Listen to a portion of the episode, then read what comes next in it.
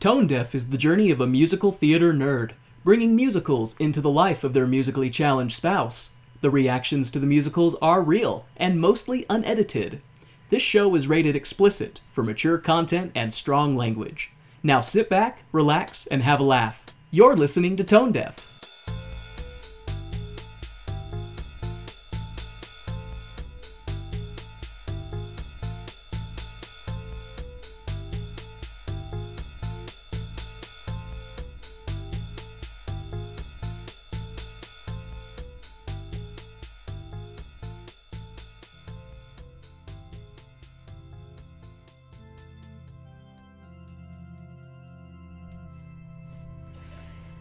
Dearly beloved, we are gathered here on this solemn day to say goodbye to our dear, dear friend, Richard Hummer, cut down in his prime by a giant who we may or may not have thrown at him to shut him up.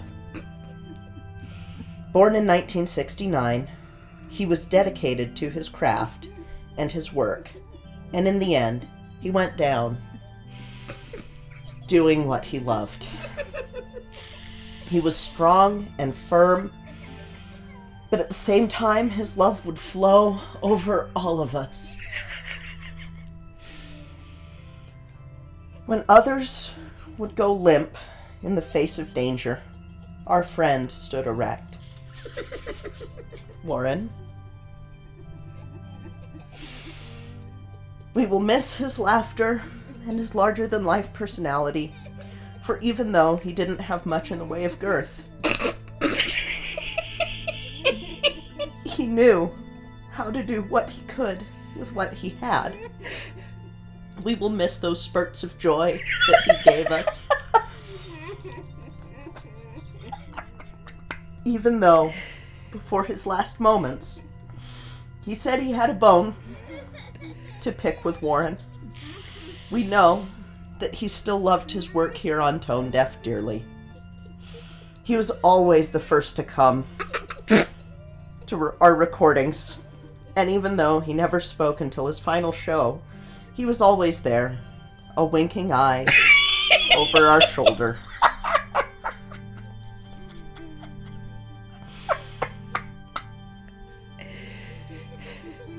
We all knew that Richard was ahead, above the rest. Until two weeks ago, Richard couldn't be beat. And well, Richard was no jerk. Looking back, our time with him was over too soon, and we are all left unsatisfied.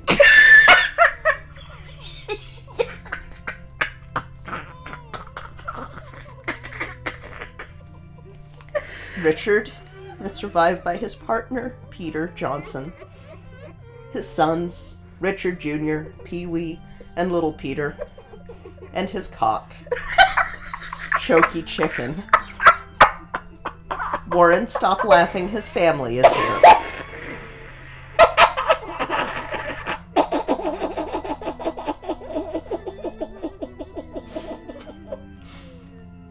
Are you okay?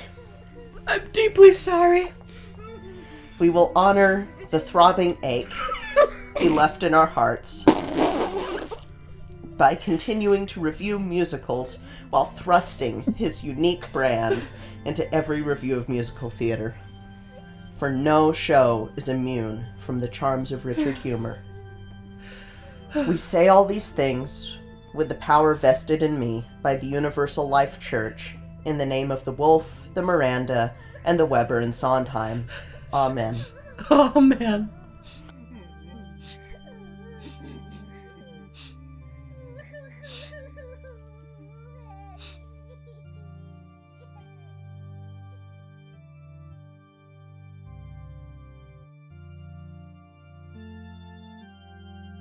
And with that legally required eulogy over with, we now welcome you all to this very solemn episode of Tone Deaf, a theater nerd's guide for their musically challenged spouse. I'm Kay, a musical theater nerd, and very, very sorry. And I'm Warren. I'm musically challenged. And? Also very, very sorry. So today is our second episode about Flower Drum Song, and this week we're covering it, the two thousand two revival, and we're going to be watching a production done by a high school, which, as we've said many times on the show, a lot of the best productions are done by high schools. 'Tis true. Um, so I wanted us to watch both versions, and I really wanted us to use Flower Drum Songs, uh, which is a book by David H. Lewis that... Uh, talks about the production history of both versions, but that version would have taken us months to get and also cost forty dollars, and so I decided not to go with that one.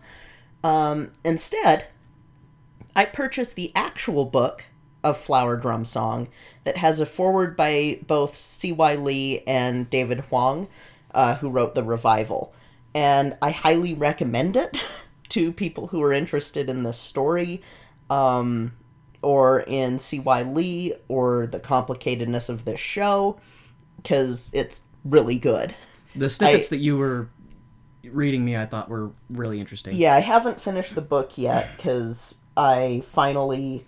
Because we got it last night. Yeah, we, we got it last night, and so when I was trying to sit down to read it, I was really easily distracted, because I was trying to finish up things for this episode. Um, but as a reminder, Flower Drum Song the musical was based on Flower Drum Song the novel by C Y. Lee, who was a Chinese immigrant. Uh, the book focuses more on the patriarch of the Hwang family, while the musical focuses on the eldest son and his romantic escapades. The book deals more with generational issues in immigrant families, while the musical focuses more on being showy, silly, and not handling the issues faced by undocumented immigrants in a very good way. um, other than one hundred million Miracles, the musical is, eh, that's more like one hundred million Miracles. So, um, one of the reasons that I highly recommend reading this book is for the forewords, um, and also Lee's writing. But uh, Hwang has the introduction of the book, and he talks about his own complicated views of the story and how important it is, because it was basically the first mainstream Chinese-American novel, and it was the first one to be a bestseller, like, nationwide. So that's a big deal. Yeah, but it's basically left out of the lit- the Asian American literary canon, hmm. even though it's the first major Chinese American novel. I wonder why. Well, so he talks about it a little bit in his book, um, or in the foreword to this book. Um, he says that it was, uh, in his words, the omission was deliberate, I believe, resulting from two realities of that period. Foremost was the novel's association with the musical and the movie. To the extent that we discredited the musical Flower Drum Song as inauthentic, the novel became tainted by association. The mm. unsophisticated politics of that period could not accommodate such a distinction. And second was the reverse snobbery, whereby the very success of the novel in the general marketplace rendered it suspect as an example of true Asian American literature.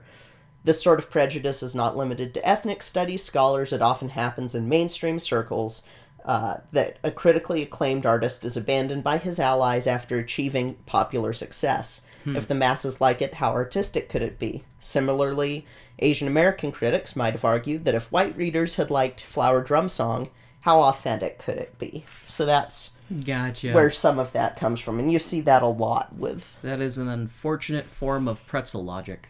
It's It's... And unfortunately, it's very common. Yeah. So, um, the version that we're going to be watching, uh, the story doesn't follow the Hwang family as heavily as previous iterations did. Instead, we're spending a lot more time with Mei Lee, who, instead of coming over as a quote-unquote picture bride, comes over to escape cha- communist China after her father's death in prison. Oh, shit. And um, the generational issues in this version are seen through Mei Lee's lens more. So is that... So wait, wait, wait. Sorry, sorry. Uh, I guess back up a little bit from what he was writing. Is Mei Lee a real character or just... She's a character okay. in the book. Well, I just mean, like, was she a real like, person or not? No, Okay, no. So just... it, okay, so it is a, a work of fiction in terms of Yeah, that it's still aspect. a work of fiction. Okay. Um, just want to make sure, because I was like, that's, a, that's one hell of a... Uh, uh, photoshopping if you're like, oh yes, her father was alive and well and came with her versus yeah. died in prison. And in, in the book, I haven't gotten to that point yet, but um, they do talk about that May Lee is different in the book because she is not the super quiet, diminutive woman, like the caricature that she is in the musical. Yeah. And so the staged version, or the revival version, is going to follow closer to the May Lee in the book, and the Ta and Sa and Master Wong and everybody else than um, the original musical did. Okay. So um, there's also going to be a plot that kind of pits the Chinese opera traditions against the more Western jazz lounge club traditions. And you'll see it in there, but that's kind of where the conflict comes up more in this. And it, the love triangle is still kind of there, but not... They, they don't do it the same way that the original Rodgers and Hammerstein musical did, and I don't want to spoil plot for you because it is different. Okay. It is very different. um, but Ta, uh, Master Wong, Linda Lo, Madame Liang, they're all still in this show, but not everyone from the original musical stays in. Um, what about, what about Sammy Fong? You'll see. Your face just lit up as you turned to me. Like, You'll oh, see. Boy. Okay, okay. It's different. Um, and they actually took out the song The Other Generation, and they put the song My Best Love back in the musical from the original Boston tryouts. So the Boston tryouts, the as we talked about last week, was when they were revising the show constantly, and that's... they had to do a revise before doing a revival, and so that song was brought back in. Um, another song, The Next Time It Happens, was brought in from the non-memorable Rodgers and Hammerstein musical Pipe Dream. The non-memorable. Yeah, and uh, that one was put in place of The Other Generation, and we'll get to what happened to that song in a sec. Um, and then one hundred million Miracles is reprised a lot more, and it's really good, at least from what I heard from the album, which I was listening to at work and sending you messages going, "Brah, I'm getting chills, this is so much better." Ah, that's that's what I was doing, but that's what Kay sounds over like. I am. Yep. So um like I said last week, this revival only ran for one hundred sixty-nine performances from, God damn it, from October seventeenth, two thousand two to March sixteenth, two thousand three on Broadway. Um, before that point, he had workshopped it in L A in two thousand, but it didn't make enough money to move to Broadway right away. Um, and I'm not going into the same detail that I did last week just because I don't want to rehash how the um, revival was uh, revived, basically. But basically, uh, Hwang had seen King and I and decided he wanted to revive Flower Drum Song, and he also talks about it in the foreword to Flower Drum Song. Again, I'm going to keep pitching that, the book, because it's, it's one of those things where I didn't know about Flower Drum Song when I was going through A, theater, and B, my ethnic studies classes, trying to see where I was going in college. And so, I don't know, I I just, I recommend it so far. I'm really enjoying it. Um, and let's see, uh, but yeah, so he, he proposed doing that, and then uh, the folks that held the rights to the Rodgers and Hammerstein musicals allowed him to do a revival, and C Y. Lee signed off on the script. Um, and this revival, the stipulation was that lyrics couldn't be changed, but everything else could. And so that's what he does with this, and it still works. He find he manages to make some of the songs that we were like, eh, about watching the Roger, the old Rodgers and Hammerstein version into something a bit more interesting. Cool. So uh, in L A, it was workshopped, but it didn't make enough money to move to Broadway. So they did an extended run, and, and this was the workshop run, trying to get investors, but they couldn't get these investors. So they do an extended run in L A in two thousand one, and it had amazing reviews. It regularly sold out, and it was an all-Asian cast. Nice. And this cast included Filipina actress Lea Salonga. You said that with the hope that I know who she is. You will recognize her as the singing voice of our mutual childhood cartoon crush, Jasmine, as well as my other childhood cartoon crush, Mulan. Whoa, so it was the same singer? Same voice actress, wow. Yes. For both of them? Yes. She is friggin' amazing. So, um, the show gained enough money and attention to be allowed a Broadway run, and then, in revisions, a song became a casualty, and the next time it happens got the axe, because if n- if it's not good enough for one of Rodgers and Hammerstein's least memorable musicals, yeah. And then it went to Broadway, and as we talked about last week, things didn't go well. It was panned by critics, people didn't really... Yeah. That sucks. Which... I, I haven't watched the full one that we're going to be seeing because I wanted to try and see it with as fresh of eyes as possible, but listening to the soundtrack, I'm just going, come on. Come on, folks. Just just give this one a chance.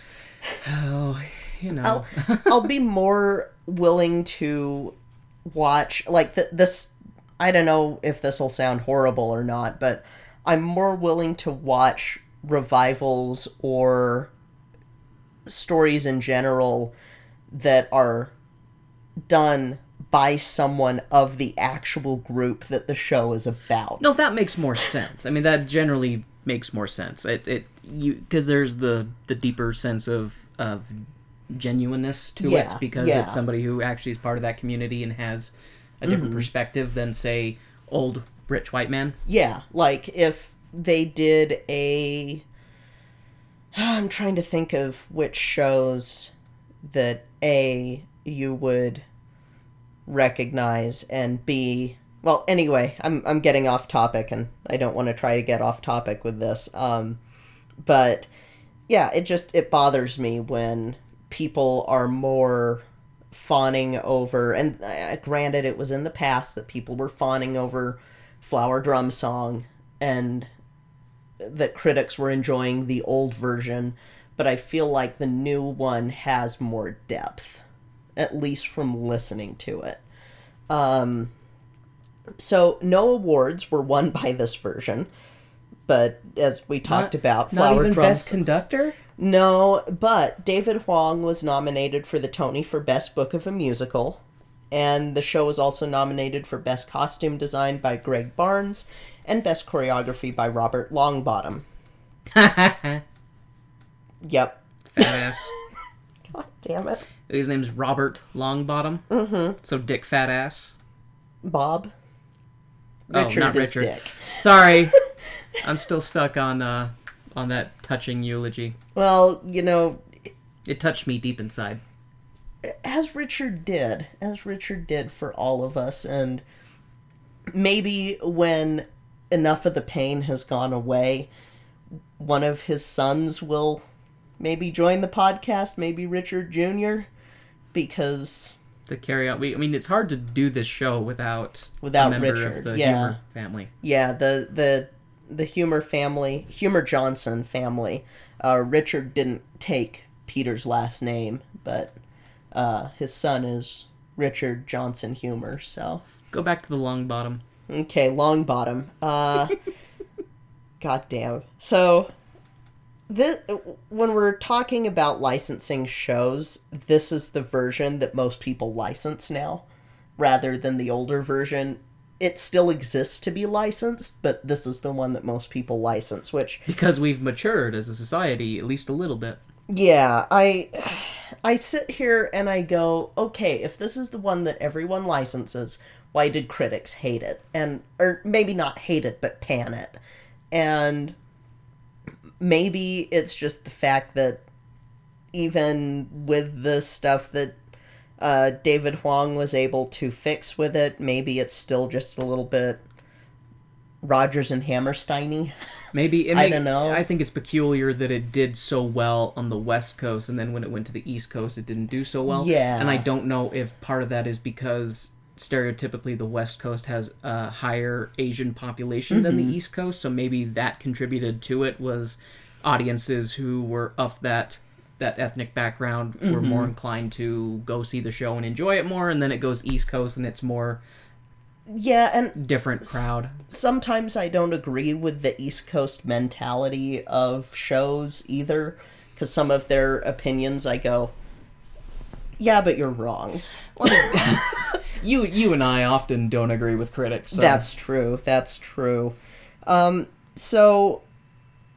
Yeah, I do wonder when they do the original version at schools or at uh, community theaters, I do wonder if they have the disclaimer before you see the show of, this was done at a time when we were bigger jerks than we are now. Probably depends, because I'm sure there's people who are still like, haha, it's funny. I, I mean, mean people... I made, I made my fair share of stupid jokes, but... Yeah, but you improve over, like, you you recognize and then go, I'm sorry, and I'll try not to do it again, whereas some of these people are just jerk butts.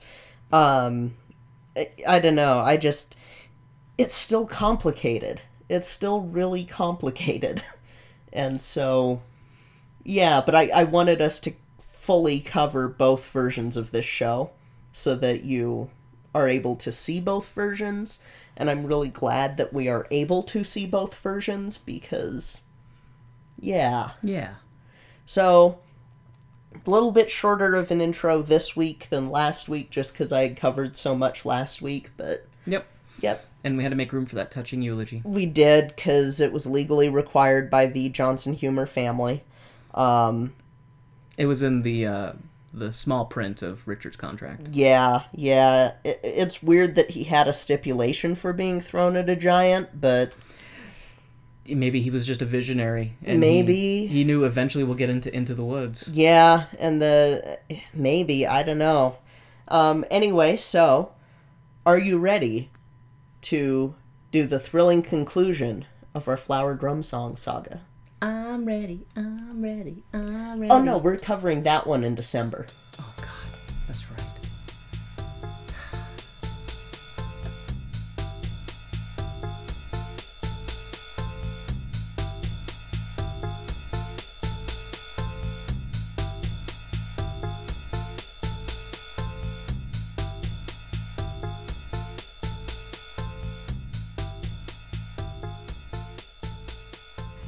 Hi folks, we wanted to take a quick moment to thank our Patreon sponsors. Thank you to our stage crew sponsors, Jasmine Wu and Reagan, and our producer circle sponsor, Bianucci. Thank you so much for your continued support of our show. We truly appreciate it. Now, let's hear a word from one of our favorite shows, History on Blast. Hello, and welcome to History on Blast. I'm Hillary, and I'll be your host as we call out history.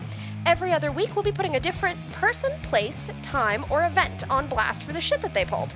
This ain't your grandpa's history podcast, so if this sounds like your cup of harbor tea, be sure to subscribe on your favorite podcast catcher.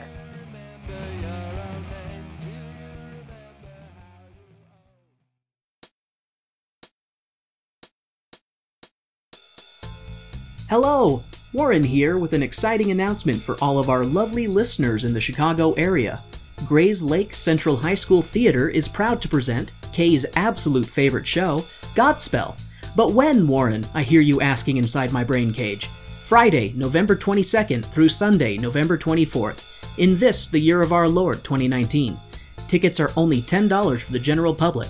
For location and times, please check the web link in our episode description. And now, back to our show.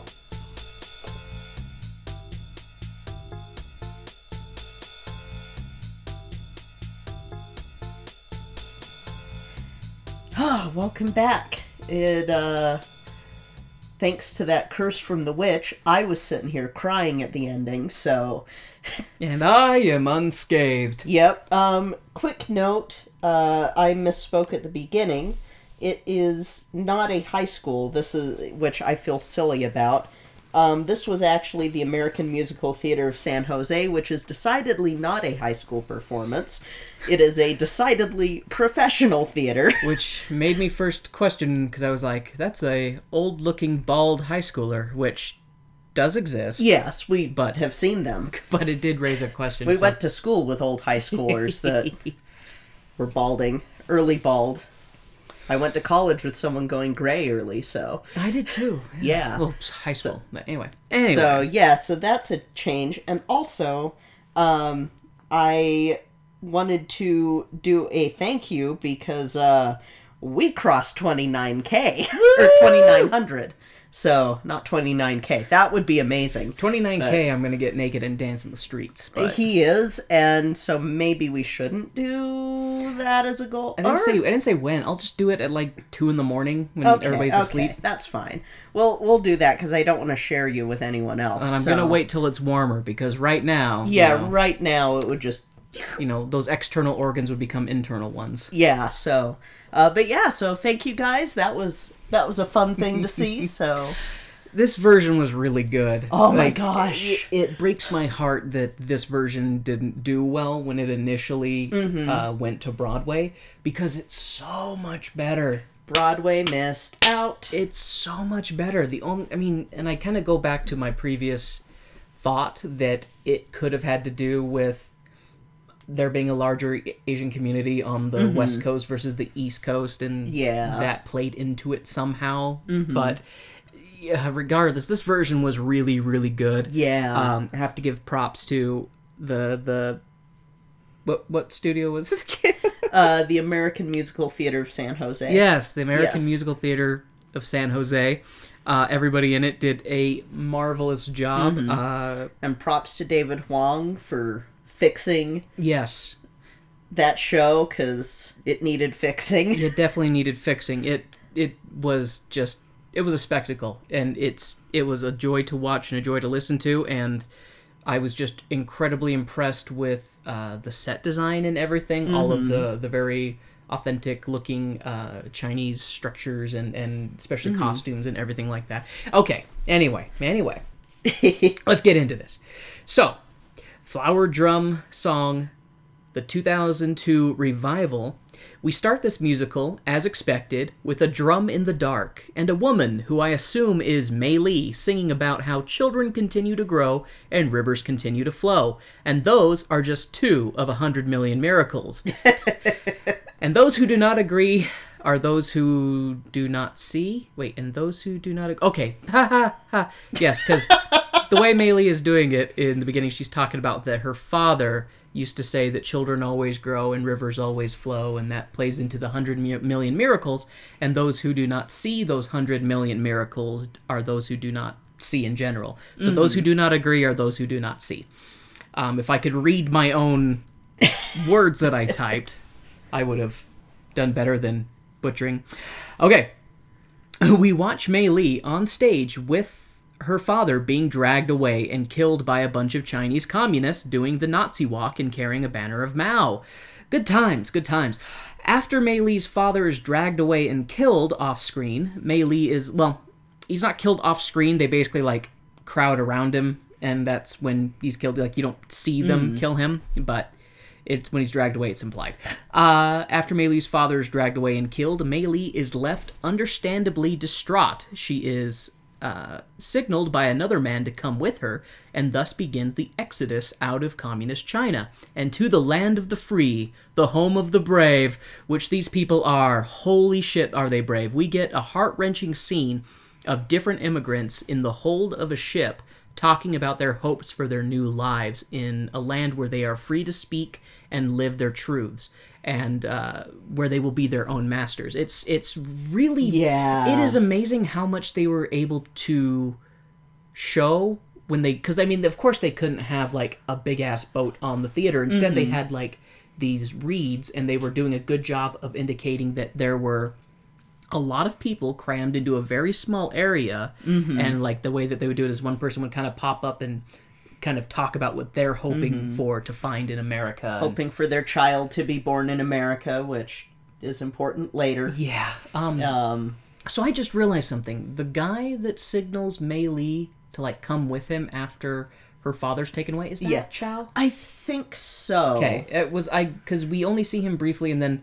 Okay, I'm pre- I'm yeah. gonna just say that that's Chow because that yeah, makes sense canonically. It, it so. does make sense canonically, and, and you'll all know who Chow is later. Yeah, because the video wasn't perfect, so it was hard. And but the audio was great. That I will, oh my I will gosh, say one the thing. audio was so good. The audio for this was really good because like it was the the way it was filmed is uh, you know, the further away people are a little bit blurry, and then when it gets closer, it's more in mm-hmm. focus.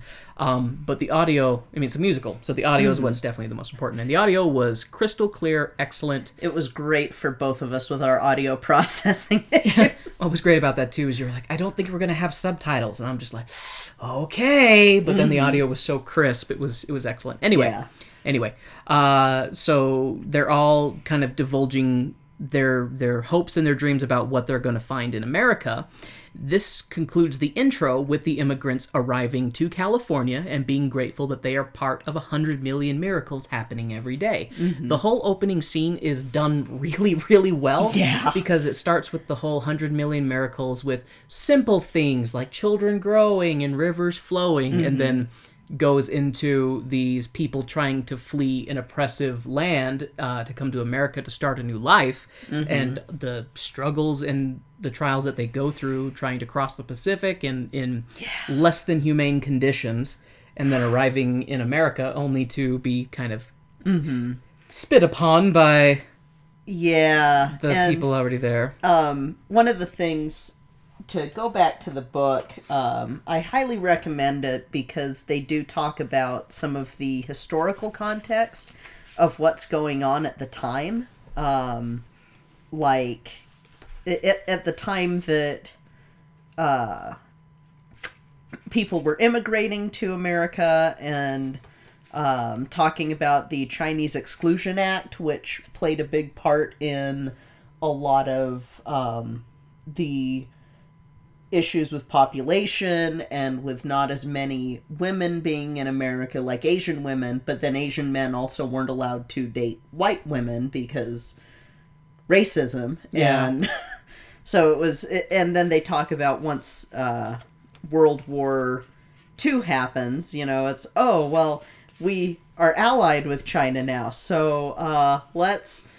Let's suddenly try to get people back in. Ha ha ha. But they still were like, oh, but we're going to do it just in these in these quotas, which, uh, what does that sound like going on right now? So, well, I mean, reducing of quotas rather than increasing. Yeah, no, that was the case, though, was that in all of Asian countries, you the annual amount of people who could immigrate was...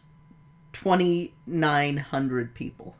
That is not a lot. All Asian countries. That is not a lot at all. Yeah. Europe had one hundred forty-nine thousand, almost one hundred fifty thousand. That does not surprise me. For the annual quota. So, you know, but anyway, so it's it's one of those things that when I I do recommend getting that book so that you also have that context watching Flower Drum Song, this version, not. And the book isn't... The other one. Like, if, if you're concerned it's like a War and Peace, it's not... It's uh, not. It's, it's not a table breaker. It's only like... About, it, it ends... It's not even three hundred pages. It's not even two hundred fifty pages. You could... you could, It's not big. It's not a big book. Buy Flower Drum Song. Don't take my word By for it. By C Y. Lee. But don't take my word for it. Bleeding rainbow. Okay, Lamar. Um, one thing that uh, one thing that I liked though was um, like you had been talking about about the set design. Another one part that got me kind of going, oh, was with the puppet for the little girl. That yes, the the, the, the beginning part uh, when she's yeah yeah yeah talking talking about children growing. They have yeah a little puppet on stage. Mm-hmm. Um, it's it's a type of. When I was doing a theater school, we had a uh, Asian theater class that we did Bunraku and Kabuki and Butoh, which Butoh will murder you. That's a newer one, and it's crazy. Um, but it, it just flashed me back to that because, uh, yeah, it was it was really cool to see that. Every it, it, it was really it well was done. Awesome. Okay, okay. Back to the White Devil's notes. Um, Damn. After the immigrants run off stage, the scene changes to an authentic Chinese opera scene, which turns out to be a practice session. Mei Li comes in, and it turns out she's tracked down Master Wang, her father's oldest friend from China. Mei Li relates the sad news that her father has passed on to the world of spirits. Master Wang is sad to hear the news of his friend's passing, but welcomes Mei Li to her new family. Mei Li is very grateful for the hospitality, especially on the part of Master Wang's son, Ta, who is happy to pawn off his opera duties onto Mei Li, since Ta is tired of wearing that dress. Mm-hmm. So Ta, the whole joke is that Ta has been playing the woman in these shows, and he's like, oh, finally, you know, can have someone else play the woman. I've been dying to get out of that dress. Mm-hmm. Uh, which makes sense. I mean, you know. But uh, Ta gives Mei Li the four one one on the situation, saying the job comes with no pay, but since the opera house doesn't pull in much money, Master Wang lets Ta turn the place into a club on Fridays so they can make some money and keep the lights on. Ta offers to get Mei Li a job waiting tables and help her find a place to stay. Ta runs Mei Li through her steps in, uh, in the opera show.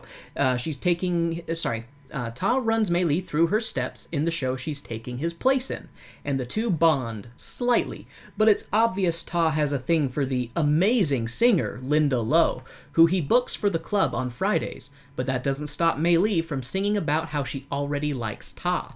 Mm-hmm. Uh, so in this context, he's talking about, you know, they have this opera house that's called the Golden Pearl, but since, you know, their average crowd size on a Saturday night is six people.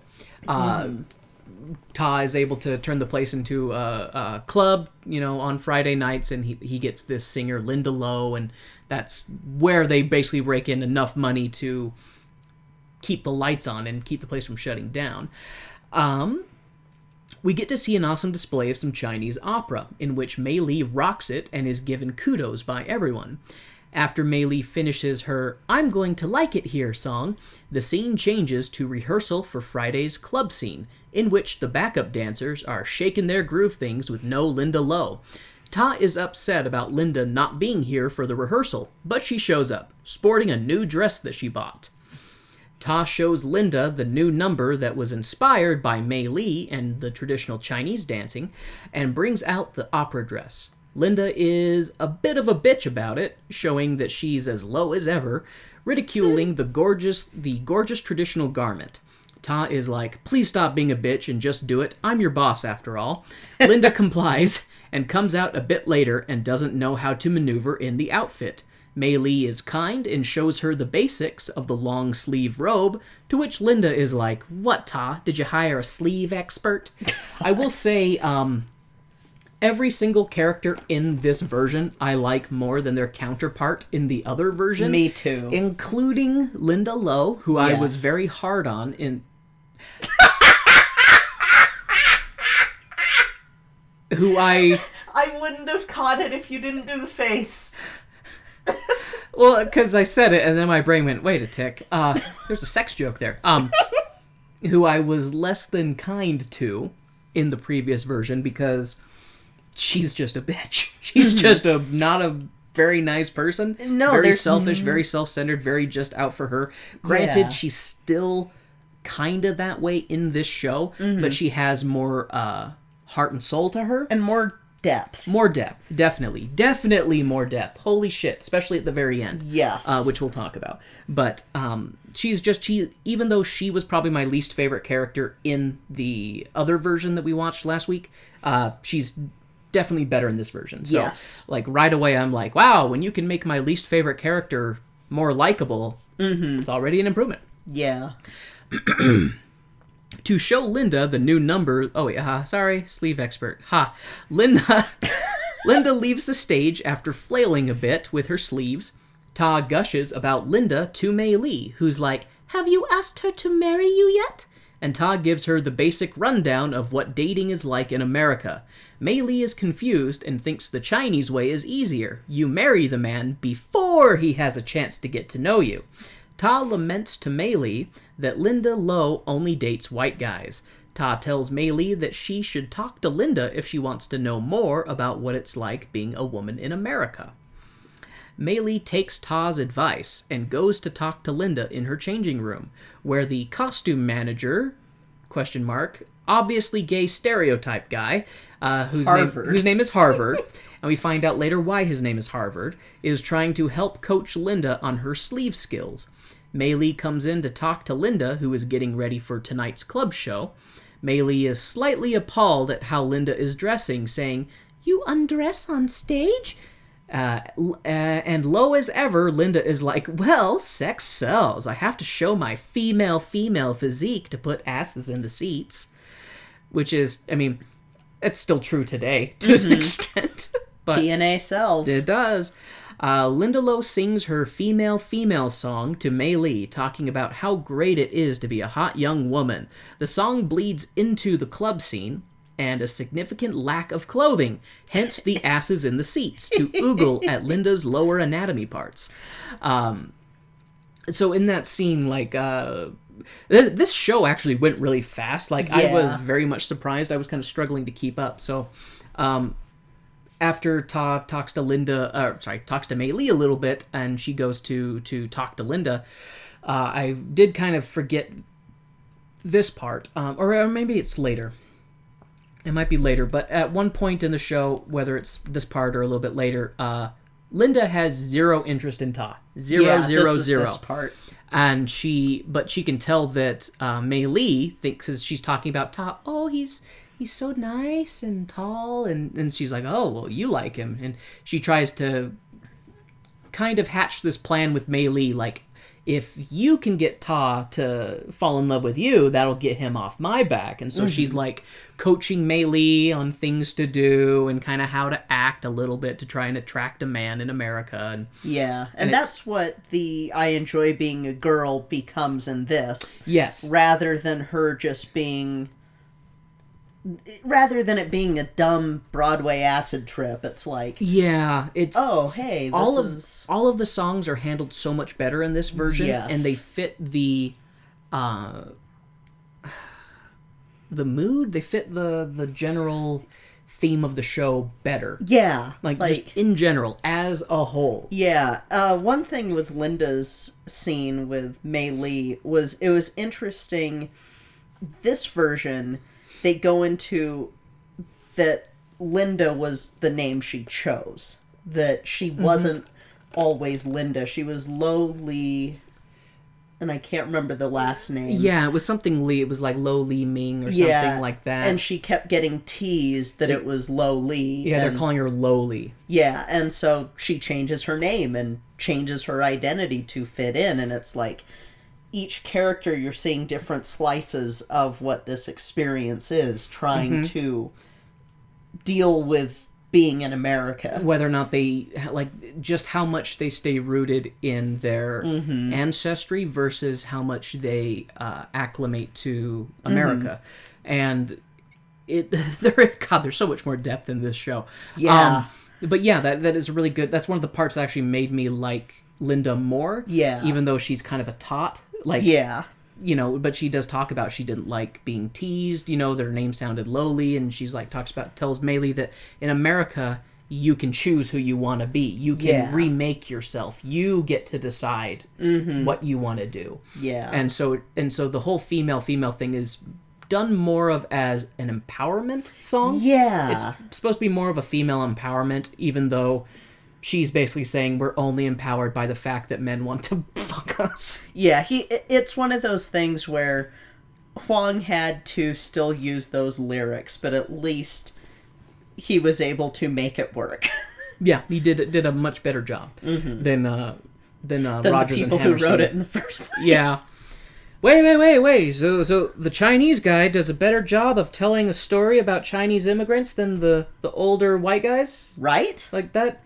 Isn't that isn't that just wild? Like galaxy brain, God. Uh, so after the after the half-naked dancing scene of the female-female song, uh, Mei Lee was very impressed by the glitz and glamour of the nightclub scene and asks Ta, uh, was that really inspired by me? To which Ta replies, of course, except for the taking off the clothes part. Uh, what? Taking off clothes? Master Wong exclaims as he comes marching into the stage uh, in a partial opera outfit. He's not happy about the sex appeal of the show, calling it disgusting. Ta tells his old man that he's just jealous, because Ta, Ta's show gets an applause, and Papa Wong's opera does not. Papa Wong is like, well, all it takes to get an applause from Americans is taking the clothes off a woman, to which... touche. I mean, even to this day, that's still a viable marketing strategy, so... Mm-hmm. uh, Ta tries to tell Papa Wong that time changes, and it's not scandalous to have half-naked women on stage dancing. Mei Lee tries to defend Ta's club scene by telling Papa Wong that back in China, when her father first put women in shows, Papa Wong defended him, telling the traditionalists, times change, and so must we.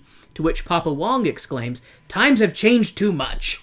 And he pulls the plug on Ta's T N A Friday nights.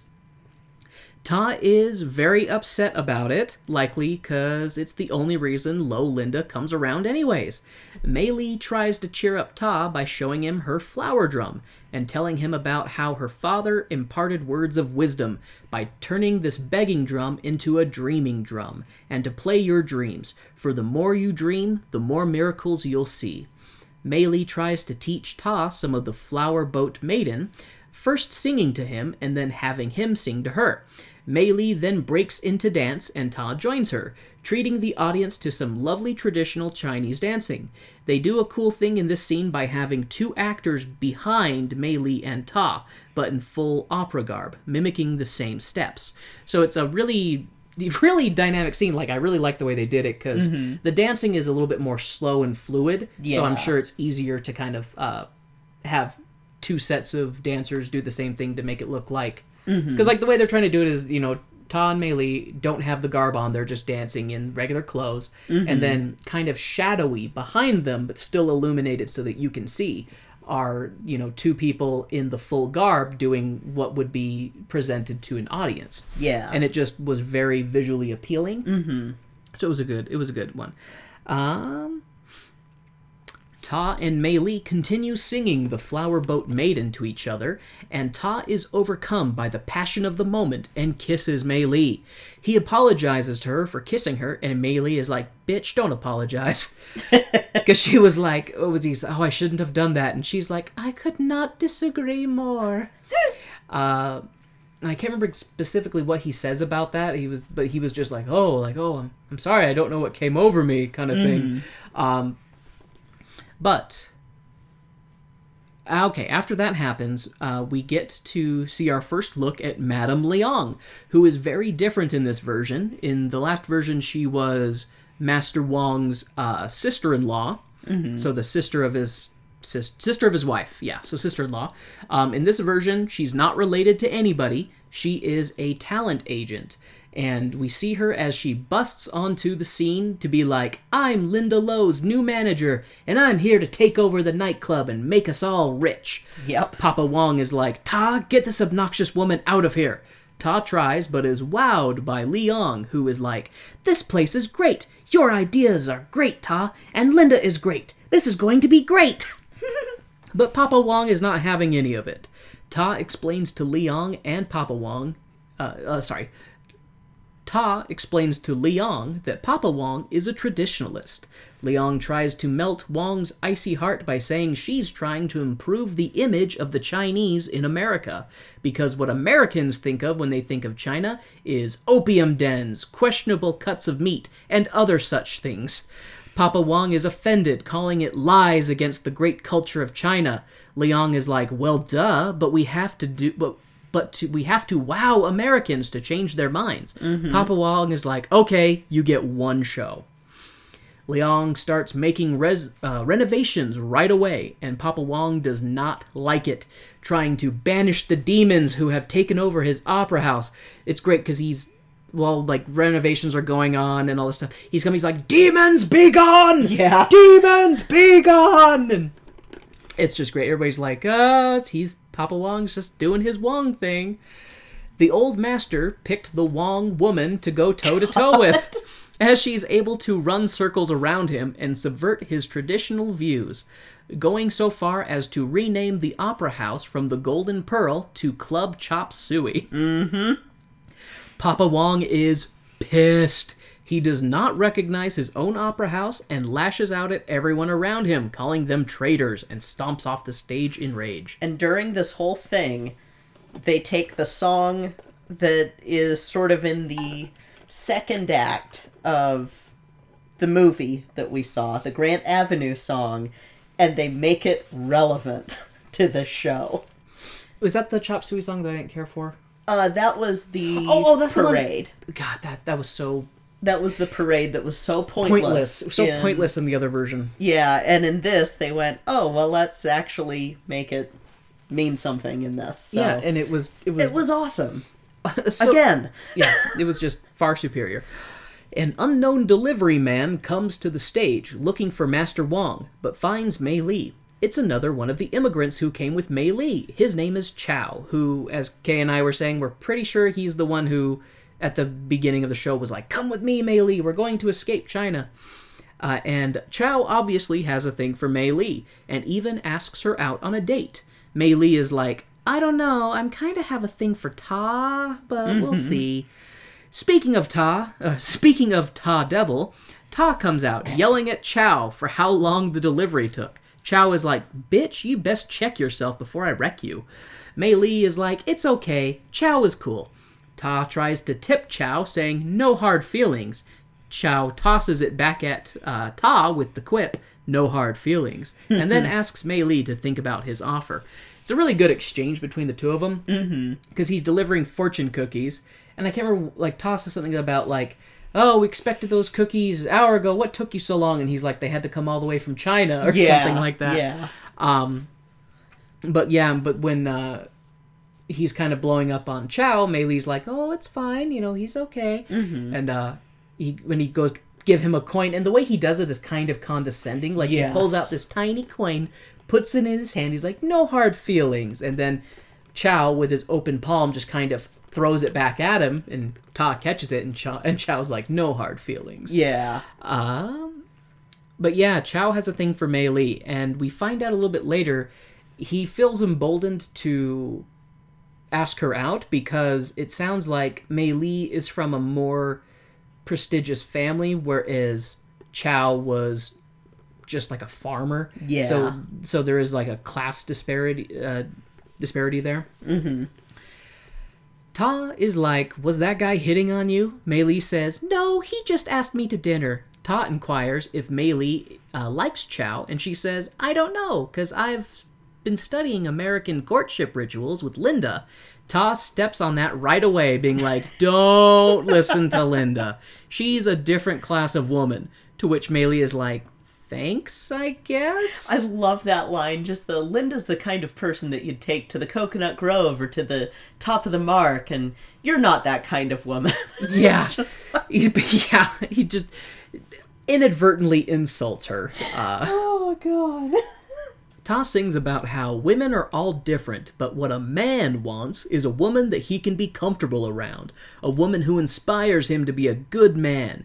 As he's singing about this, he kisses Mei Li again, because Ta doesn't know what he wants. Ta is like, I have an egg roll for Linda, I should stop kissing you. Mei Li is like, I'd love to have oh your egg roll, Ta. Oh my God. See, I had to find substitutes for Wang jokes. Oh my God. Because they're Wong, not Wang. But what else is Chinese? Egg rolls. Those are actually probably American, but... Oh God. Mei Li goes to confide in her B F F Linda about kissing Ta. And Linda's like, damn, off the boat, girl, you move fast. Mei Li tells Linda, Ta says he wants me He wants to tell me something tonight. Do you think he's going to tell me that he loves me? Linda is like, well, let's sweeten that bait, and has the uh, other dancing girls dress Mei Li up in one of Linda's pink dresses, all the while complimenting Mei Li on her body and saying that she should show it off more. While Mei Lee is singing about how she's also a female female, we see a devious Linda uh, macking on Ta, saying that she has a surprise for him after the show. You know, it's one of those things that's kind of bizarre, because mm-hmm. for someone who doesn't have a thing for Ta, she sure is, like, yeah. flirty. Yeah. And she even goes up and kisses him in that scene. Mm-hmm. Uh, so, because in the scene, you know, Linda... Or sorry, Mei Lee comes to Linda to be like, oh, Ta just kissed me, oh my god, oh my god. And Linda's like, ooh, okay, you're going to get him off of my back and onto yours. Uh, so let's let's make you more desirable. And that's when they dress her up in one of her dresses. But then when, and then Mei Lee comes out in this pink dress and she's feeling very confident. You know, she's been told that she's pretty and mm-hmm. stuff like that. So she's feeling very confident about herself. She's, uh, got a thing for Ta and is hoping that he's gonna say that he has feelings for her because he's fucking kissed her twice already. Yeah. Uh, and in that scene where she's sitting kind of at Linda's uh, makeup table, um, just singing about how she's also a female female, but it's much more kind of reserved and quiet. Like she's almost like, oh my gosh, I never thought that I would be pretty. Like, kind of mm-hmm. has that tone to it. And then we see Linda telling Ta, I've got a surprise for you tonight. And Ta's like, oh boy, she's going to take my egg roll. And then she goes up and kisses him. And it's like, bitch, mixed signals. Don't, you can't be like, I'm not interested in this guy. Come yeah. here, guy, I'm not interested in. Yeah, that was weird. So, that was a really weird moment. It's, it's another... In an otherwise... not weird show. Freaking Linda. Okay. Uh-huh. Lolinda and her backup dancers do another half-naked sassy dance on this grand opening night of Club Chop Suey. Papa Wong is not happy with all of the half-naked shaking of body parts, but one of his underlings comes to tell him that the mayor of San Francisco is coming to the show. Papa Wong is like, the mayor? Here? And rushes off stage, leaving Linda and the fangirls to finish their T N A display.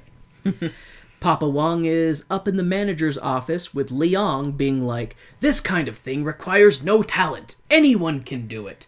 Madame Leong tells him, yeah, you're, you're, excuse me, yeah, you're uh, above having people here happy and applauding.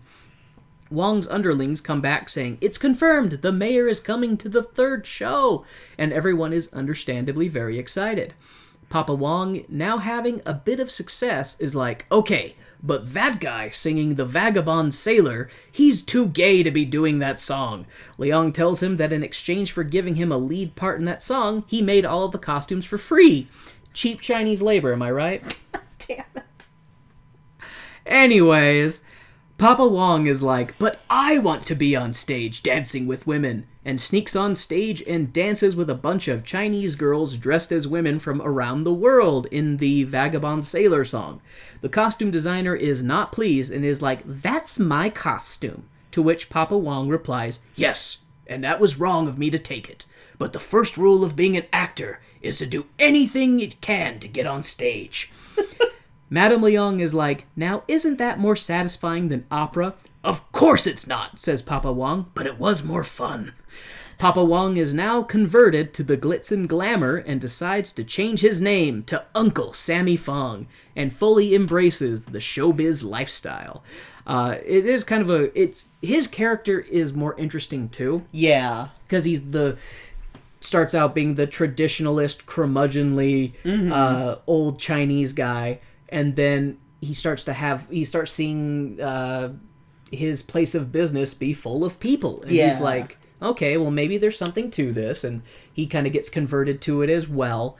And uh, and then he's like, what was it they say?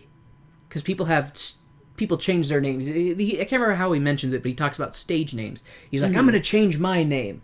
He's like, who's the American uncle with the white beard? And they're like, Uncle Sam? Like, you want yeah. to be Uncle Sam? He's like, what about Uncle Sammy? Uncle Sammy Wong.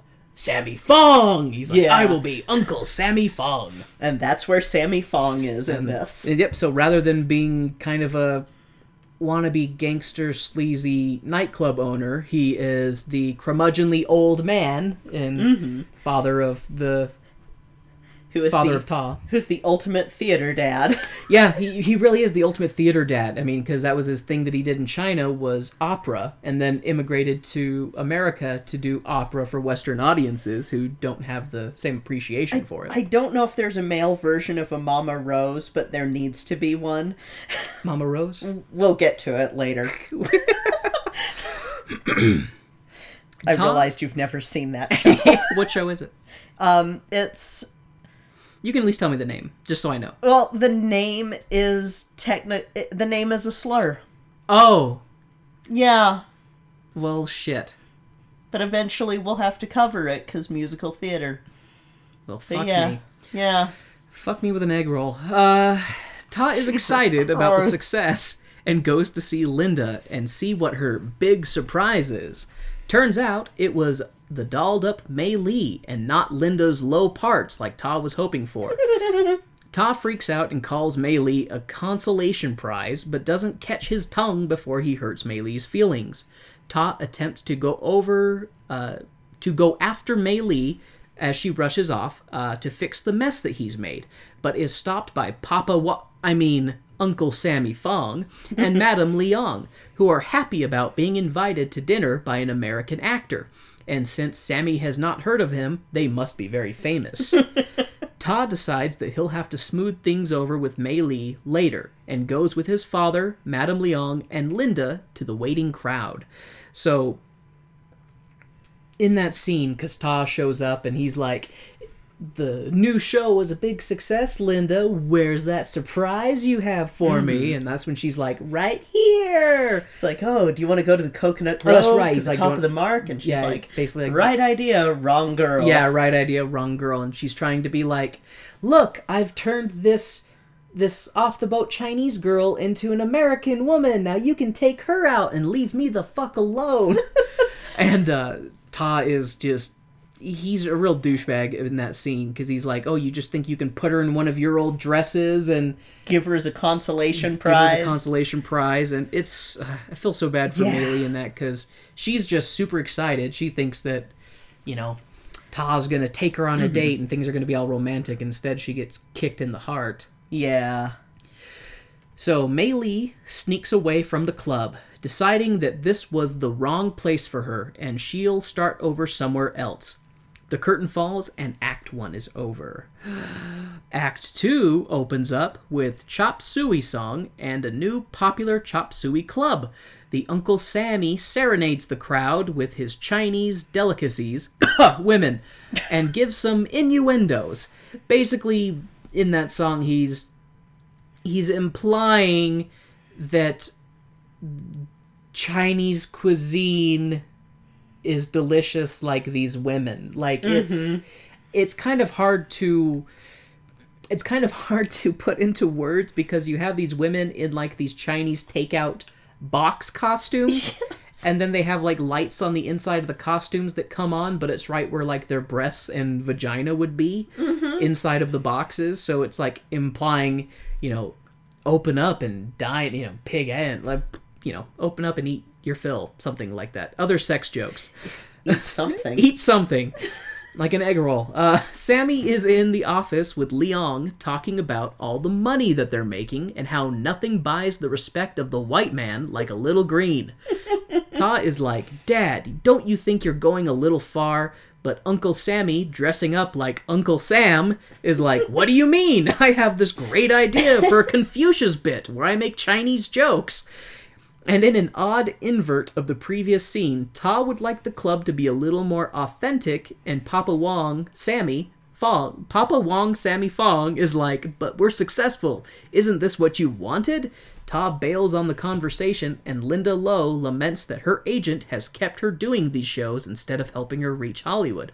In a previous scene, you know, the after the agent si- signs Linda and is talking about making all the changes to the club, mm-hmm. she's basically like, you know, oh, I'll get you to Hollywood. Like, you're going to be famous. You're going to be big, you know, yeah. kind of thing. But because of the success of the show at the uh, Club Suey, the agent hasn't really done much because why would she? There's this cash cow here. Let's yeah. keep milking it. Uh, oh, my God. Sammy Fong is so funny in this scene, though, because he has he has just full on gone into, I've abandoned any any desire to do my traditional Chinese yeah. opera, which I've trained in my entire life, and instead I'm just going to make sexual innuendo songs to scantily clad women and dress up like a Chinese Uncle Sam. Mm-hmm. And it's, yeah. And he does a couple Confucius jokes. Uh, one of them was, two wrongs don't make a right.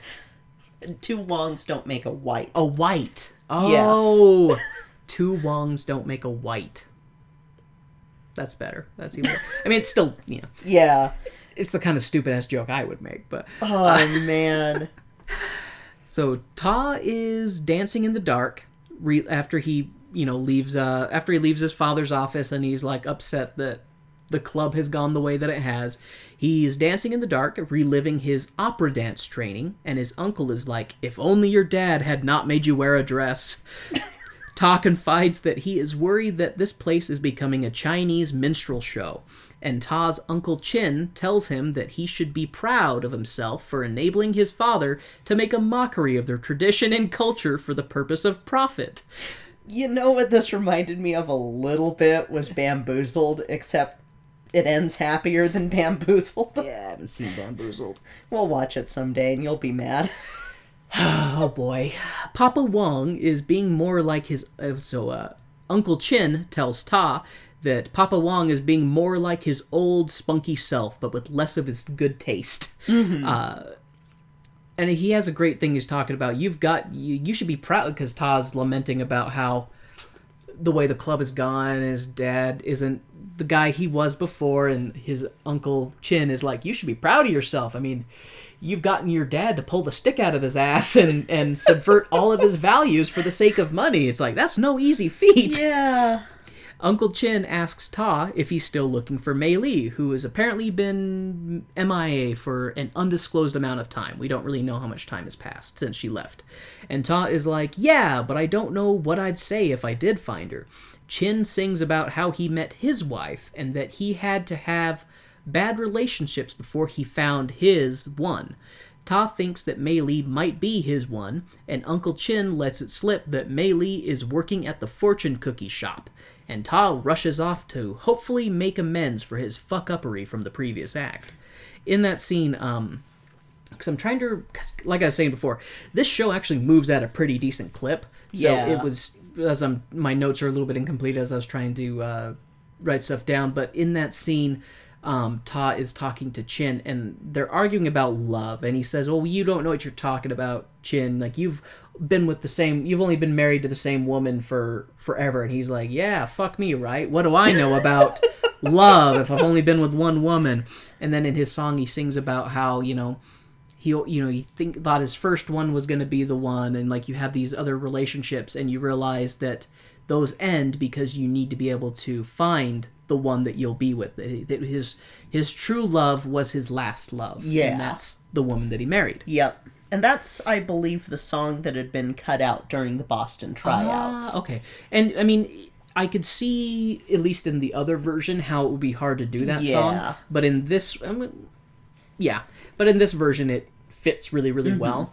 Um, especially in this moment where Ta is kind of like, my life sucks, and I've I've caused some of it myself. Yeah. But, uh, okay. So, Ta rushes off to go find Mei Li, who's at the fortune cookie shop. Mei Li and Chow are working together at the cookie shop. Chow is still trying to put the moves on Mei Li, but she's not having any of it and just wants to be friends. Chow tells her that he wants to take her away to Hong Kong, but Mei Li wants to keep giving America a chance. Ta comes in to apologize to Mei Li, and Chow tries to confront him, but delivery is up, hop hop to it, Chow. And Chow has to run off to the stage because duty calls. Ta and Mei Li are now able to have a private heart-to-heart in front of all the other fortune cookie stuffers. Ta tries to convince Mei Li... What? I don't think that's what it's called, but okay... They're taking fortunes and stuffing them inside of cookies. Like, fortune cookie stuffer? I feel like that fits just fine. Anyway, Ta, Ta tries to convince Mei Li to give him another chance, but Mei Li is not having any of it, and instead decides to take Chow up on his offer to move to Hong Kong. Mei Li even offers up her drum to Chow in order to sell it for boat money. Sammy and Leong sing the Don't Marry Me song, and it's fucking great between these two because mm-hmm. they have so much chemistry, and after the song and dinner number, the two put on their coats. I think I think I meant to have a break there between those two notes, and I totally didn't do it. That's all right. So, when Ta goes to talk to Mei Li, uh, and she's at the shop, Chow initially kind of is confrontational, like, she doesn't want you here, you better leave. Mm-hmm. But then they're like, hey, delivery up, and Chow's like, fuck, and goes off stage because he's got to make a delivery. And Ta is trying to talk Mei Li into giving him another chance, but she's like, nope, don't want to. You know, you you kissed me twice, you shouldn't have kissed me at all if you didn't have an interest, because, like, she makes some very valid points, but she's just, I mean, she's really hurt. Yeah. So it's like, I get her not wanting to accept his apology. Yeah. But she and... she is not into Chow, even though Chow it's it's it's this sad thing because Chow really loves her, or at least it seems like he really loves her, mm-hmm. wants to try and, and take her somewhere where they can have a prosperous life together. But Mei Li is just she, Chow is her consolation prize, mm-hmm. is kind of how it is. Yeah. And Chow seems okay with that. And I can't remember if this is where it happens or if it's later when she's telling Ta that he makes her feel ashamed to be her.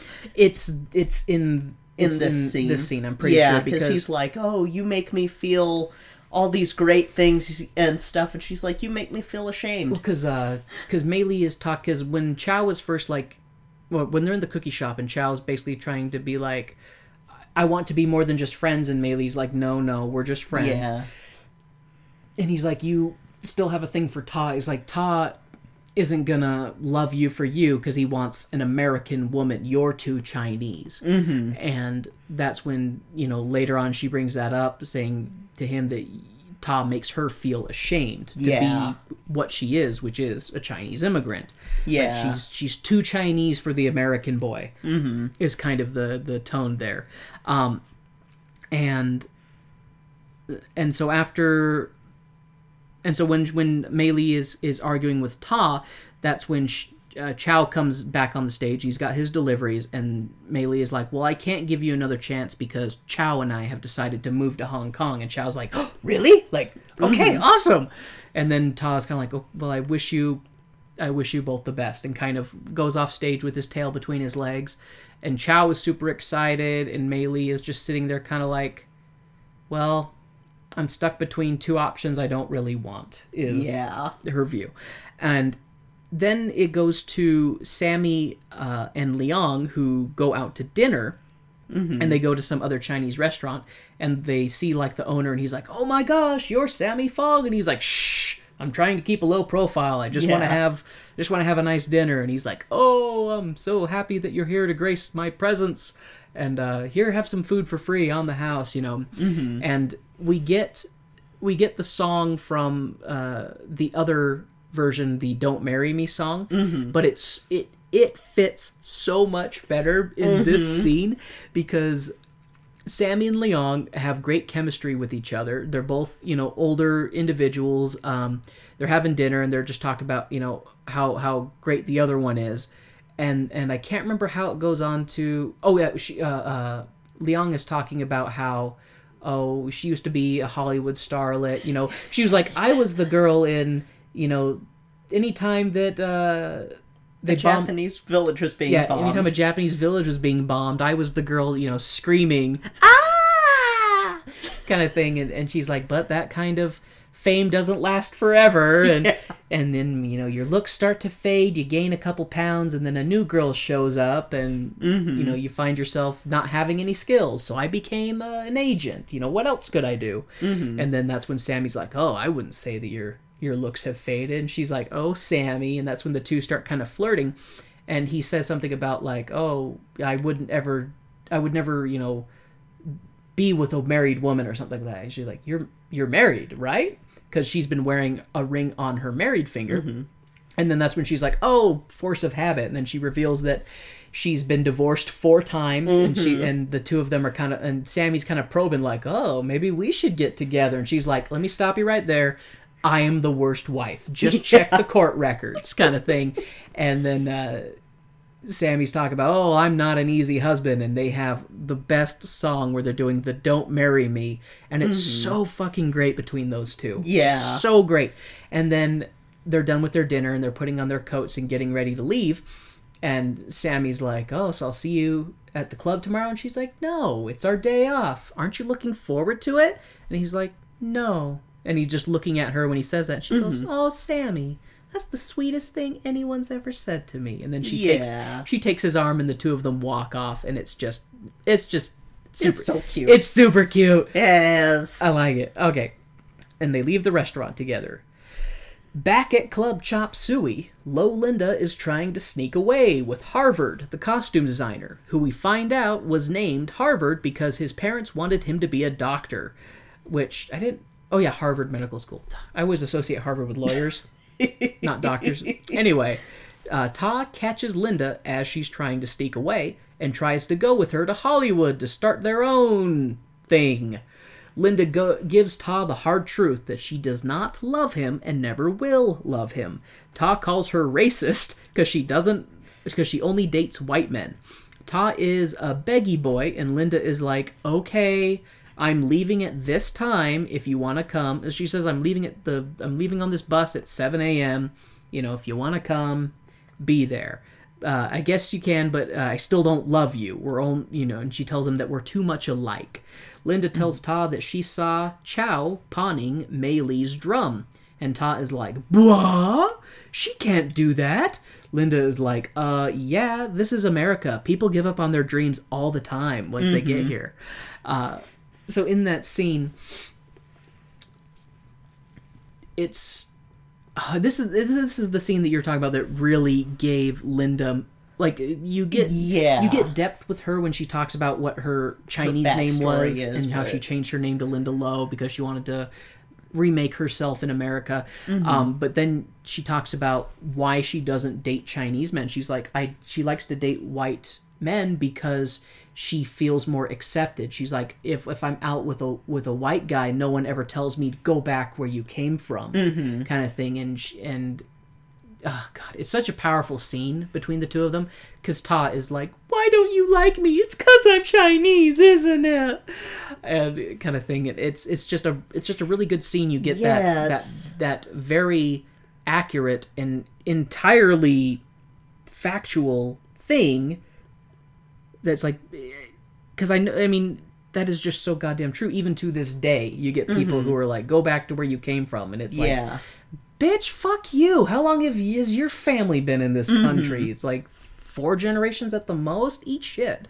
Yeah. So, it's, oof, that scene was like a punch in the heart right there. Yeah, but it, it gives a lot of depth into Linda because she wants so much to be an American girl. She mm-hmm. so much wants to assimilate into the culture. She really doesn't care at all for her Chinese heritage. Like mm-hmm. she's like, I would throw it out if I could, but I can't. Yeah. Um, it, it it's why this version is so much better is because it shows every viewpoint that you could, or maybe not every viewpoint, but it shows more viewpoints than just the superficial stuff that the movie did that doesn't even touch on anything, really. You know what my favorite thing about this version versus the other one is? Hmm.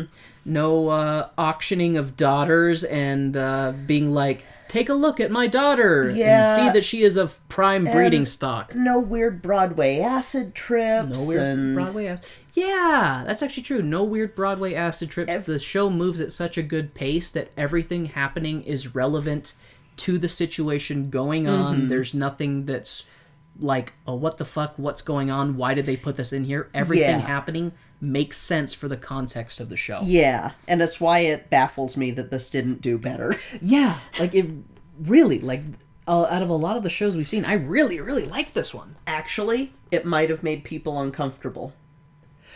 That's probably the truth. Any... Because that's what generally happens, is if it makes people uncomfortable, specific white people, then yeah, this that's not gonna do well. You're absolutely right. It's like, oh, don't don't uh, don't bring up the dark periods of our history. Everything is perfect. There's never been anything wrong We've ever. Never been mean to anybody ever in our lives. Exactly.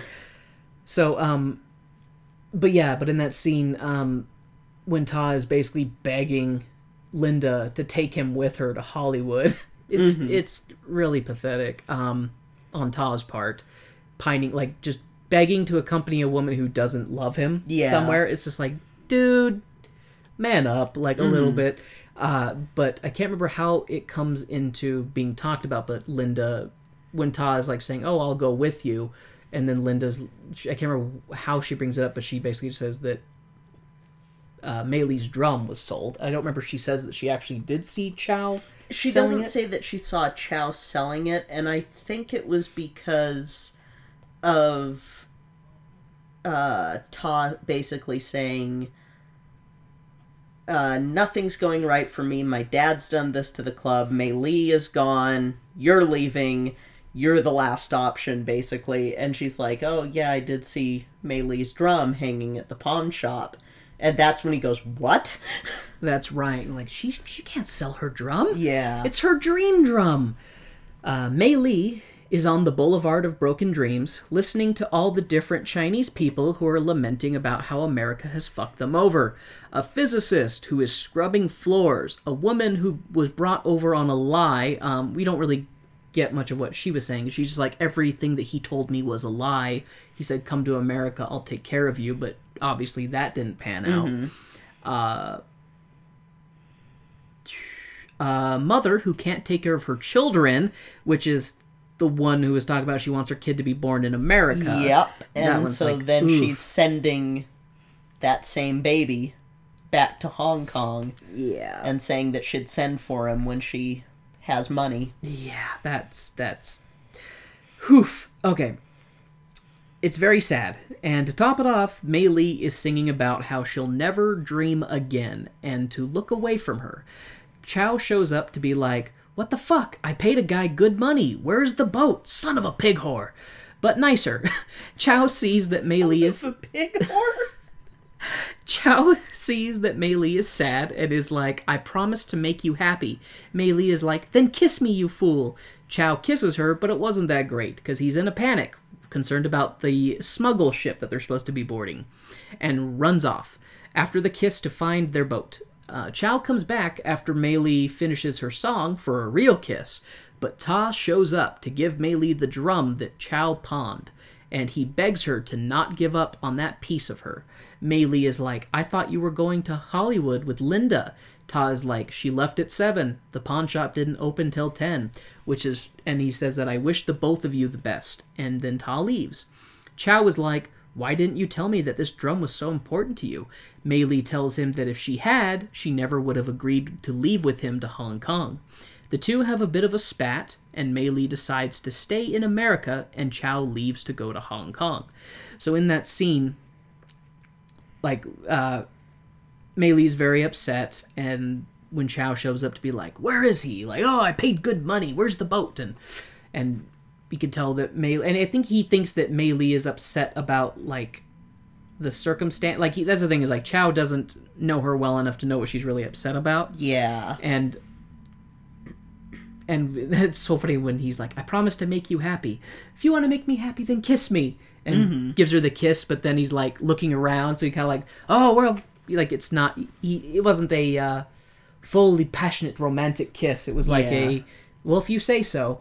And then when he's coming back after he found the boat, he's like, now I'm here for a real kiss. Uh, but yeah. And so Ta bought them, bought her drum back for her. And it is it is good when he, like the part where he gives her the drum back and he's saying, like, whatever you do, don't give up on that dream. Mm-hmm. And it apparently spoke enough to her. Uh, oh, God. And then there's, in the spat that uh, Mei Li and Chow have, Chow's a bit of, I mean, understandably, he's but he's a bit of a dick because he basically tells her, he may love you now, but what about tomorrow? You yeah. know, what about later down the road? Like, he's...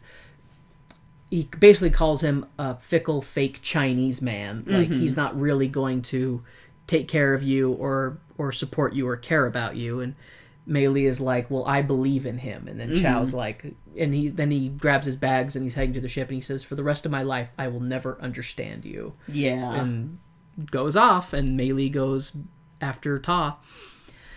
Back at Club Chop Suey, Ta is attempting to revitalize the Chinese opera scene, much to the perplexity of those who are like, but had the half-naked dancing girls and veiled sexual jokes are popular. Uncle Sammy Fong reverts to his previous form and dances with his son in the traditional sense. Papa Wong confides in his son that things could have been better, or things would have been different if his mother had not died, since she was so amazing and a better and better than him in certain ways. Mei Li comes back, and Papa Wong tells everyone to take the day off and give the two lovebirds some space to talk. Mm-hmm. And it, it's it's actually a really nice scene between Master Fong and Ta. Yeah, because Ta's you know doing the traditional dancing, da da da da da, and then he yells at the. the girl that's in the costume dancing with him, being like, you're doing it wrong. And and she's like, well, no one in the audience is going to know, kind of thing. She's yeah. like flailing her long sleeves in his face. And then Papa Fong comes in. He's basically like, okay, well, I'll dance with you. But I can't remember if he says, you, oh yeah, but he, that's right. He says, if, if I would have been the girl, maybe I could have gotten you to, to do this more yeah. instead of making you be the girl. And that's when he's telling him about his mom and, like, your mom was such a great person. She, you know, if she hadn't died, this would have been different because, you know, I, she was better at this than I was. Mm-hmm. He's just basically leaping all this praise, heaping all this praise onto Ta's uh, dead mother. And it's it's just a really... Because the, the father and son are so confrontational most of the show that it's nice to have them have this moment. Yeah. This, this kind of heartwarming moment where they're... bringing down their walls and kind of confiding in one another. Mm-hmm. Um, but then Mei Li shows up. Everybody else is kicked off stage. And Ta is happy Mei Li is back and sings about how she makes him feel like a god. Ta and Mei Li have some smoochy time, and the two, in a roundabout way, decide to go steady and date. Mei Li is like, we must talk to my dead father and ask for his blessing. The two of them take a knee and commune with the spirit world.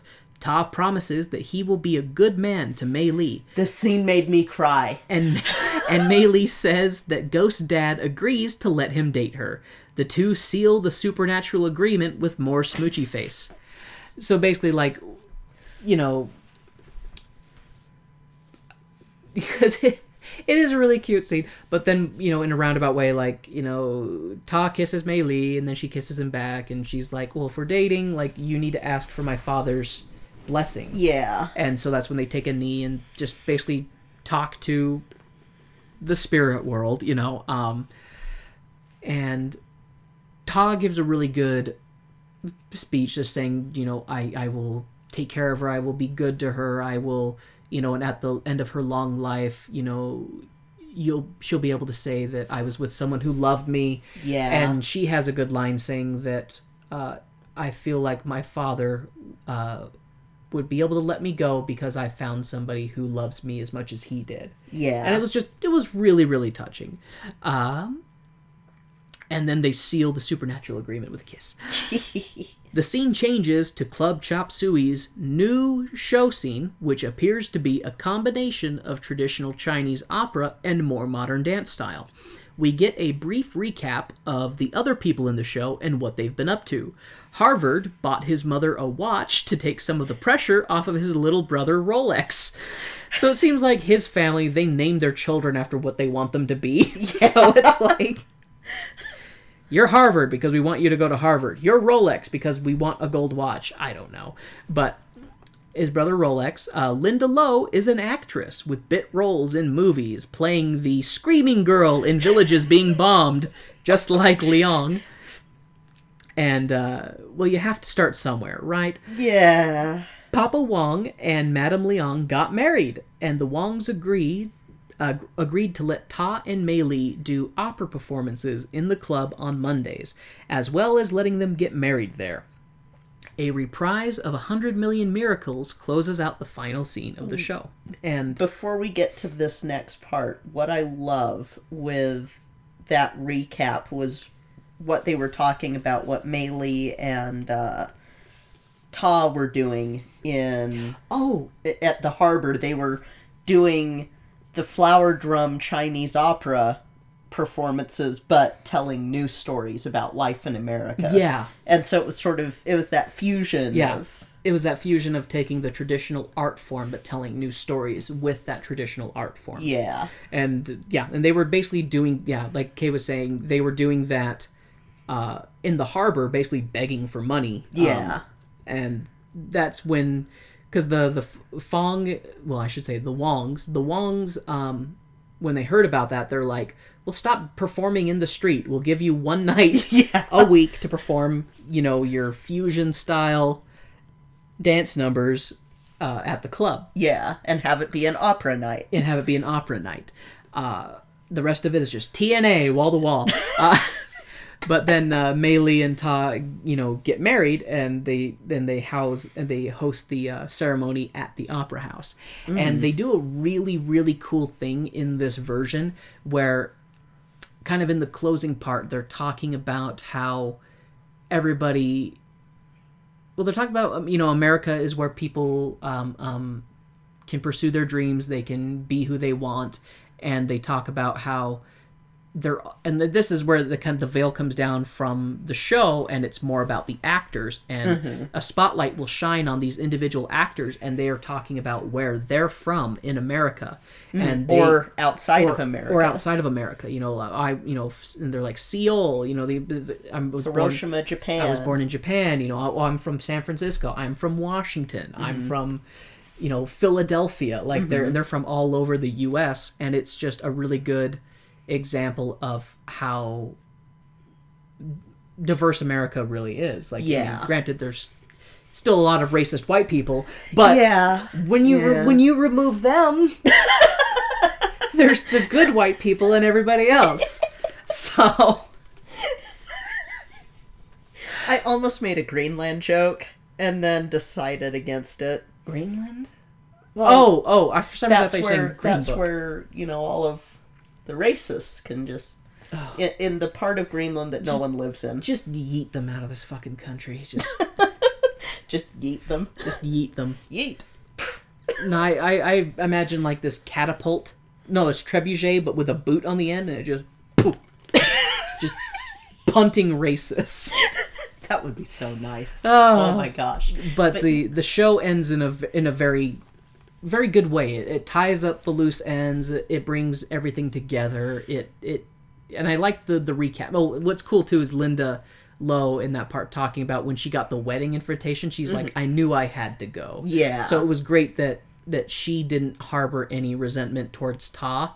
Yeah. And it's like, and especially, and towards, well, I mean, then again, there was never, there was never any negative feelings between her and uh, Mei Lee. Yeah. She mostly was just kind of, in the beginning, she was kind of cynical towards Mei Lee, like, oh, you're just, you're just some off-the-boat girl, like, you mm. don't know anything, but then, you know, she's nicer to her over the course of the show. Yeah, grows to love her. Grows to love her. And grows to be protective of her. Yeah, and then, exactly, and grows to be protective of her. And then grows to be, I'm gonna punch Ta in the face over her.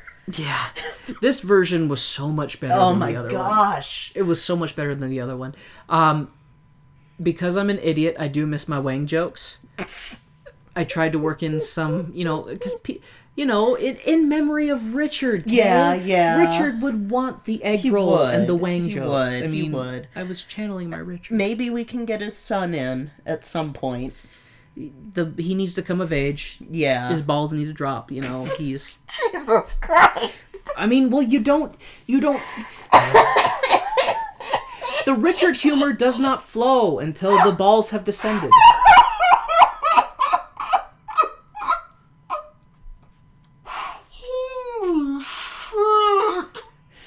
Was that joke some low-hanging fruit?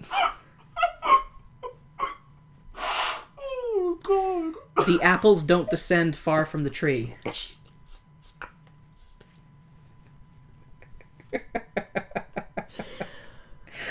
My apologies to his family. Yep. We are so, so, so, so sorry. So, I originally had a plan for next week. But it's No Theme November. But it's, well, like, you know, I still, I'm, I'm joking. Even with I'm no joking. Theme, I still set out what shows we're going to be doing. I know, I'm just being, I'm just being, it's, a, I'm just it's being not a Wild West. Oh God, um, please tell me there's not a Wild West musical. Paint Your Wagon exists. Um, Annie Get Your Gun exists. But, so I, I was originally going to have us do one show, but then I saw when we were at Arctic Circle, the Once Upon a Mattress poster. So we're going to do another set of episode and then mini-sode if we can swing getting to the live Once Upon a Mattress. Okay. But we're going to watch the Carol Burnett version first. So that'll be our next week's show, and then if we can swing it. So, Once Upon a Mattress, we're either, depending on how our recording sessions goes, you're either going to be seeing the High School Musical first, and that will be the one that's released first, and then the Carol Burnett one, or it'll be vice versa. It'll just depend on how our release so, schedule so we're, goes. We're playing it loosey-goosey with these ones. Yes. So, either there's going to be an extra episode, um, like, because I'm trying to remember my days of the week right now. I think it's going to be that we're going to, if we can swing it, see it Friday, post the episode Saturday. Fingers crossed, since we don't have to work this weekend. Oh my God, that's right. Yeah. And then we'll do the Carol Burnett one, is my plan. But we'll see. All right. Things can happen. We'll see how it goes. Yes. So, I'm excited to see a double feature of a woman peeing on a mattress. That is not what it's about. That's the... Mm, allegedly. Allegedly. That's the Giant Peach musical. Or Impeach musical. Um, but, no... Jesus Christ. oh. Oh, what have I done? So, yeah, next week uh, is Once Upon a Mattress, which is the Princess and the Pea oh, musical. Oh, Princess Not. and the Pea. Where'd the pea come from? Like, pea is in the legume. Oh, like, oh, oh, the tiny green pea. Yes. Not the... Uh, body's natural mechanism of disposing waste. Correct. Okay. Okay, that makes a lot more sense. I was wondering about why a show was so popular about a woman wetting the bed, but actually I'm I'm equally confused. Why is a pee in the bed important? Whoa, Kay gave me a look. Did you never hear that story? The Princess and the Pea? Maybe. This will be a big first for you, then. Maybe. Um, something to do... I don't know. Something to do with multiple layers of mattresses and a pea somewhere in it. Does she have to find the pea? I...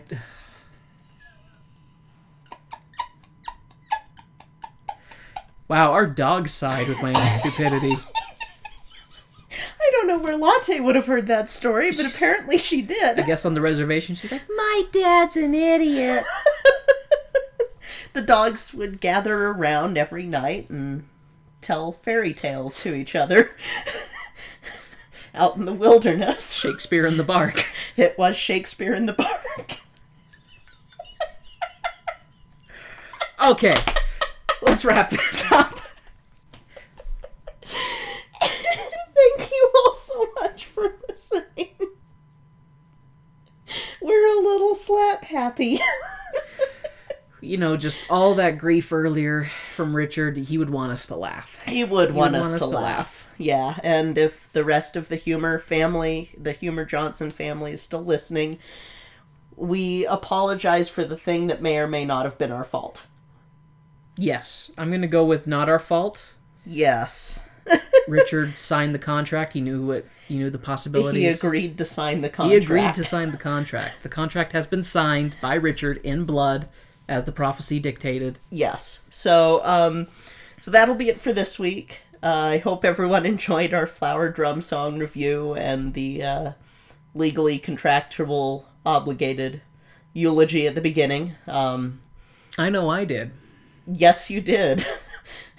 I may be in some more hot water with the Humor Johnsons. Um, but yeah, so uh, if you like us, feel free to uh, rate and review on iTunes or Podchaser. With Podchaser, you can actually review individual episodes, which is neat, because you can't do that with iTunes. So. Oh, this is true. It's yeah. just true. Uh, I you... guess it's Apple Podcasts now. Say that with a little less snark, my dear. I'm just... Apple Podcasts now. No, I can't. I can't do that without snark. You can also check out our home base hub, which is Tone Deaf Musical dot com. We have our episodes up there, as well as links to our Twitter, uh, Inst- well, is Instagram up there yet? Not yet. Okay. I keep forgetting to put that one up there. Well, it's Twitter, Facebook, as well as our Gmail if you want to send us any emails. Um, also, if you want to say hi to us or just come hang out in a really cool community, you can join uh, the Discord that we are a member of. Yep, it's uh, we the have our... Cast Junkie Discord server. The Cast Junkie Discord server, as Kaya mm-hmm. said. Uh, they will have a description in our episode. And we have our own channel there, and we're often off the wall and just talking about whatever. Yep. And uh, you can come join, say hi, you can discover a bunch of podcasts that you didn't know you needed. Yep. Because that community is awesome. And, oh my God, are there so many awesome shows that I'm slowly... Slowly, we're slowly working through. Slowly them, but working through. Still, so many. um, and uh, on our website, there's also a link to uh, the Cast Junkie Discord. Uh, we also have shirts on there, the Poppin' Pussies and Pies shirts. So um, we'll probably have a tribute to Richard Humor on there later too. Oh, so yes, we Richard to, Humor shirts. We so. need to. We need to uh, uh, immortalize his. Immortalize him. Immortalize Richard's head. Yes. Yes. Big, swollen, gorgeous head.